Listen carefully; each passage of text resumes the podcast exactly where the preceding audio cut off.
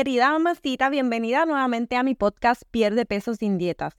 Hoy este podcast va dirigido a esas personas que tenemos a nuestro alrededor que lo más probable quieren lo mejor para nosotras, pero sin saberlo nos desaniman al juzgarnos por nuestras elecciones de comida cuando estamos en este proceso de aprender a comer. Este episodio fue inspirado gracias a una de mis mamacitas que en estos días me envió un mensaje preguntándome cómo ella podía explicarle a su esposo y a las personas en su entorno que ella puede comer de todo. Como tú sabes, en mis programas las mujeres aprenden a perder peso sin eliminar sus comidas favoritas y esta mamacita me cuenta que en su casa tienen la costumbre de comer algo dulce después de comer. En este tiempo que ella lleva con nosotras en el programa personalizado, se está enfocando en aprender a comer y está teniendo un progreso excelente. Sin embargo, su esposo le ha dicho en varias ocasiones que si ella está, entre comillas, a dieta, no debe comer dulces ella está completamente consciente que obviamente lo dice con una buena intención, pero en este proceso ella ha aprendido que se puede permitir comer algo dulce y que no tiene que restringirse, pero no sabe cómo explicárselo a su esposo para que él no sienta la necesidad de comentar sobre sus elecciones de comer algo dulce cuando a ella le apetece. Así que hoy quiero hacer este episodio para que si tú estás pasando por algo similar, le puedas compartir este mensaje a todas esas personas en tu entorno de quienes necesitas su apoyo para que entiendan el proceso de perder peso sin dieta que tú estás experimentando. Primero, voy a hablarte de dos principios sobre perder peso sin dietas que todo el mundo debe de saber. Y también voy a proveer unos puntos para esas personas en tu entorno sobre qué hacer y qué no hacer para apoyarte en este proceso. Así que el principio número uno, las calorías que entran versus las calorías que salen. Vamos a hablar de este concepto de balance de energía de la forma más sencilla posible. Las calorías que entran es la comida, ¿verdad? La comida es energía para el cuerpo, así como la gasolina es energía para el carro.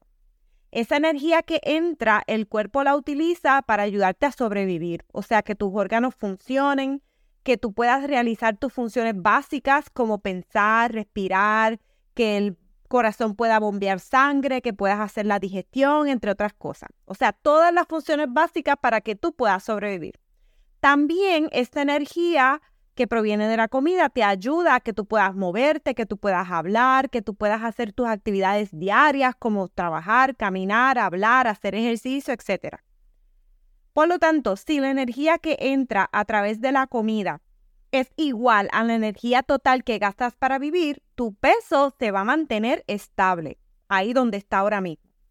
Por otro lado, si tú comes más de lo que tu cuerpo usa, vas a aumentar de peso, porque la energía que no estás utilizando, o sea, que el cuerpo no está quemando, el cuerpo la va a almacenar como grasa corporal. De la misma forma funciona para el otro extremo. Si comes menos de lo que tu cuerpo utiliza, entonces vas a perder peso. Esto ocurre porque la energía que falta, el cuerpo la convierte o la usa de la energía que ya tiene almacenada en el cuerpo. Así que no importa el tipo de comida, si es dulce o si es un alimento nutritivo, el principio de balance de energía no cambia. Esto es ciencia en su nivel más básico. Para explicarte esto, si tú buscas online la dieta del Twinkie, no sé si tú has comido Twinkie, pero son esas almohaditas que vienen rellenitas de crema que saben bien ricas. pues hay un estudio que un profesor de nutrición hizo para probar este concepto de balance de energía. Y lo puedes buscar en Google. Se llama así mismo la, la dieta del Twinkie o el Twinkie Diet. Este profesor llevó a cabo este estudio por dos meses y él estaba comiendo Twinkies dos veces al día y también otros alimentos procesados mientras mantuvo un déficit calórico, es decir, que estaba comiendo menos de lo que su cuerpo estaba utilizando. Y en dos meses logró perder 27 libras. ¿Que esta es la forma más saludable? Claro que no.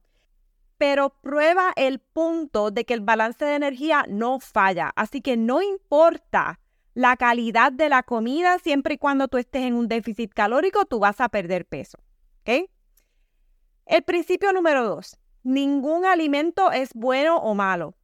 El creer que hay alimentos prohibidos puede fomentar una mala relación con la comida y promover comportamientos de autosabotaje, que la mayoría de las mujeres esto es lo que experimentan. E, y entonces le achacan el problema a los carbohidratos, cuando realmente es que no están teniendo un buen balance y flexibilidad, están etiquetando las comidas como bueno o malo y cuando se comen algo malo se sienten culpables y entonces de ahí pierden el control.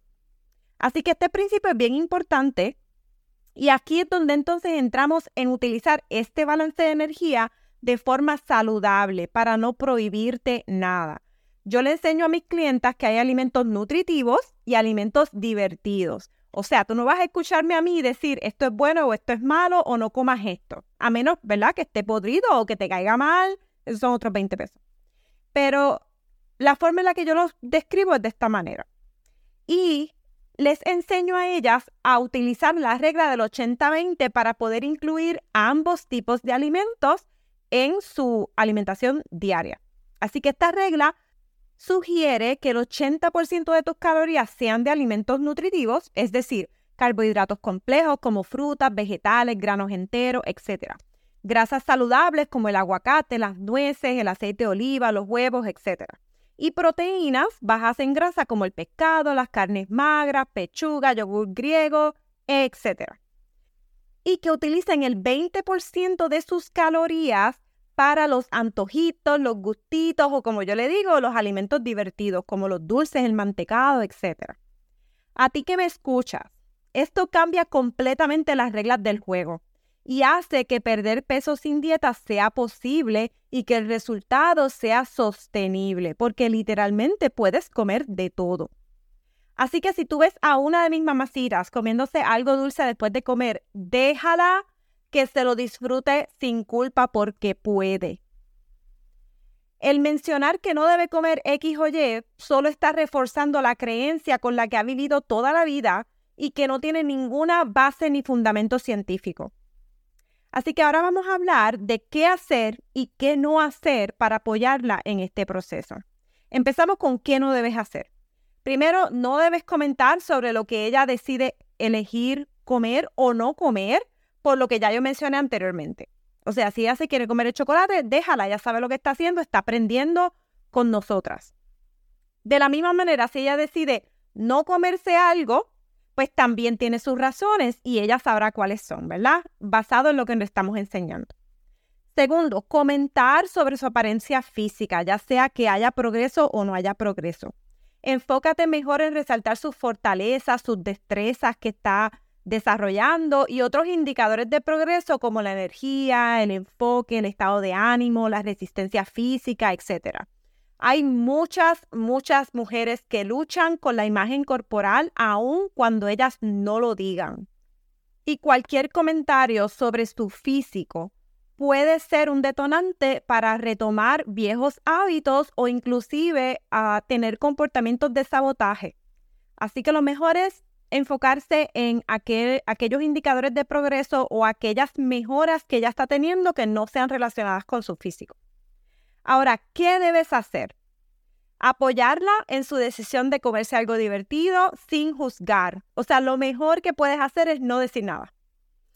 O que tal vez, por el contrario, ella quiera priorizar comerse algo nutritivo en vez de algo divertido.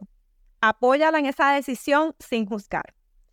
Lo otro es respetar su esfuerzo de mejorar sus hábitos como dormir, caminar, hacer ejercicios, porque en ocasiones, y te lo digo de manera personal, porque me ha pasado anteriormente, que cuando yo he decidido eh, hacer ejercicio o hacer una mejora o hacer un cambio, las personas en mi entorno me cuestionan. Ay, pero ¿por qué tú estás haciendo eso? ¿Pero por qué vas a hacer ejercicio otra vez? ¿Pero y por qué vas a caminar otra vez? Todos esos comentarios, aunque tú los hagas de buena intención, afectan, crean frustración, crean eh, dudas y puede ser detrimental para el esfuerzo que ellas están poniendo. Y para ti, mamacita, tu entorno puede impulsarte o puede frenarte en lograr tus metas. Por eso es bien, bien importante comunicar tus intenciones. Yo recuerdo una coach que tuve, me dijo, una necesidad que tú no comunicas es una necesidad que no será satisfecha. tú no puedes controlar lo que otros digan o hagan eh, de verdad de esas personas a tu alrededor, pero sí puedes controlar cómo tú respondes a eso. Si en tu entorno no tienes el apoyo que necesitas, busca una comunidad, un coach o una amiga que tal vez tenga tus mismas metas y con quien puedas continuar progresando. Así que aprovecho la oportunidad para decirte que algo se está cocinando para las mamacitas que desean una comunidad de apoyo. Si tú quieres ser parte de este lanzamiento secreto para que no te pierdas ninguno de los detalles, te dejo el enlace de la lista secreta en la descripción de este episodio para que estés al tanto de todo lo que va a estar ocurriendo y puedas tomar tu decisión en el momento en que abramos las puertas. Así que mamacita, eso es todo por hoy. Si te gustó este episodio, déjame un review. Los reviews me ayudan mucho a posicionar el podcast y así llegar a más mujeres. De la misma manera, siéntete en la libertad de compartir este episodio con las personas a tu alrededor o inclusive tenerlo guardado como recurso en el caso de que lo necesites. Así que un abrazo y hasta la próxima.